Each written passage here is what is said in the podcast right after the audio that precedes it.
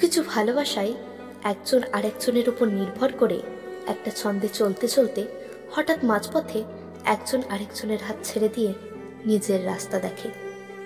সেটা নিজের জীবনের সফলতার জন্যই হোক অথবা খামখেয়ালিপনা।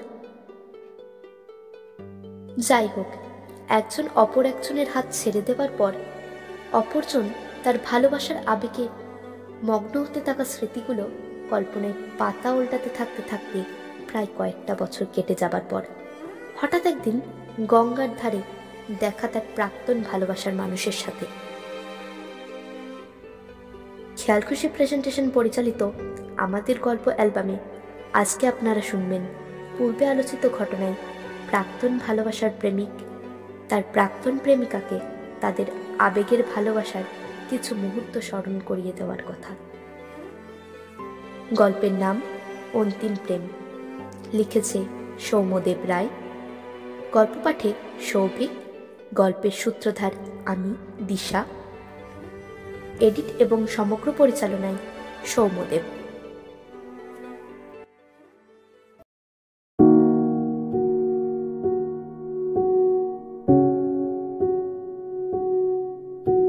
অনেক দিন হলো।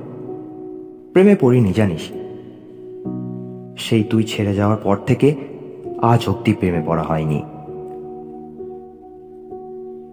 সেই ঠোঁটের কোণে আটকে থাকা বিষাক্ত শব্দগুলো আজ আর আসে না। জানিস? এখন আর সেই চুড়িদার, ছোট হাত হাতঘড়ি আর সেই এলোমেলো চুল আমায় আর মায়া লাগায় না।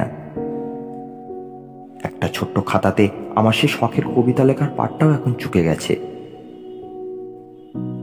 জানিস, শব্দগুলো আর ছন্দেই মেরে না।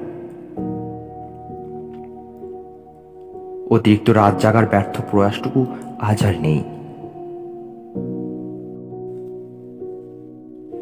এখন আর ছোট ছোট কথায় অভিমান করি না। রাকে আগের মতো ঠোঁট ফোলায় না। বিশ্বাস কর, তোর মতো আর কাউকেই পেলাম না। যার সমস্ত অভিমান আর ভালোবাসার সমস্ত দায়িত্ব নিজের কাঁধে তুলে নিতে ইচ্ছা করে। বহু দিন হয়ে গেল। প্রেমে পড়িনি। সিলিংয়ে ঝুলে থাকা ফ্যানের দিকে তাকিয়ে সারা রাত গল্প করা আজ আর হয়ে ওঠে না। জানিস, তোর প্রিয় গোলাপ গাছগুলোর এক একটি পাতা এক একটি পাপড়ির গায়ে আজ হাত বোলানো হয় না। মাঝে মাঝে খামখেয়ালিভাবে ওর কাঁটায় নিজেকে রক্তাক্ত করাও আর হয় না। তোর কানের দুই পাশে ঝুলতে থাকা দুগুচ্ছ চুল আর হাত দিয়ে সরিয়ে দেওয়া হয় না। জানিস, দ্বিতীয় হুগলি সেতু নিচে বয়ে যাওয়া গঙ্গার ধারে বসে কত রকম গল্প করতাম, সেগুলো আর হয় না। যখন শহরে বৃষ্টি নামে, একলা ঘরে বসে সেই আবেগপ্রবণ হয়ে ওঠা আর হয় না। শুধুই মনে পড়ে যায় সেই দিনের কথা। যেদিন তোর ওই পাতলা নরম দুটি ঠোঁট কীভাবে আমায় পাগল করেছিল। আচ্ছা তুই কি প্রেমে পড়িস এখন? আগের মতো?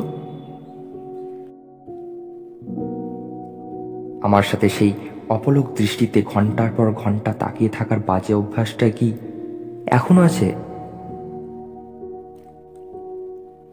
অনেক দিন হলো, প্রেম করা হয়নি। প্রেমে পড়াও হয়নি। আগের মতো সেই সীমাহীন ভালোবাসা, আবেগ, ইচ্ছা, সব সব বদলে গেছে, জানিস? তোর কল্পনা প্রবণ ডাকে এখন আর আমার ঘুম ভাঙে না। এখন আর কারোর জন্য প্রতি রবিবার কফি হাউসে সেই অপেক্ষাটাও আর করা হয় না। সব কিছুই বদলে গেছে।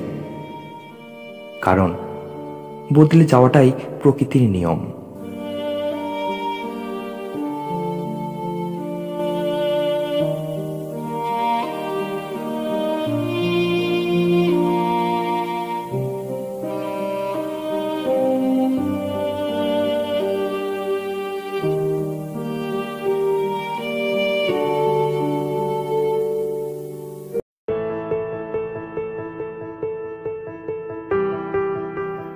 শুনছিলেন খেয়ালখুশি প্রেজেন্টেশনের বিশেষ নিবেদন, আমাদের গল্প অ্যালবামের অন্তর্গত একটি ছোট্ট গল্প, অন্তিম প্রেম।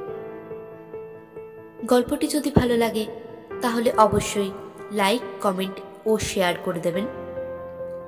আর চ্যানেলটি সাবস্ক্রাইব করে রাখুন, তাহলে আগামী দিনে আমরা আপনাদের আরও ভালো ভালো গল্প উপহার দিতে পারব।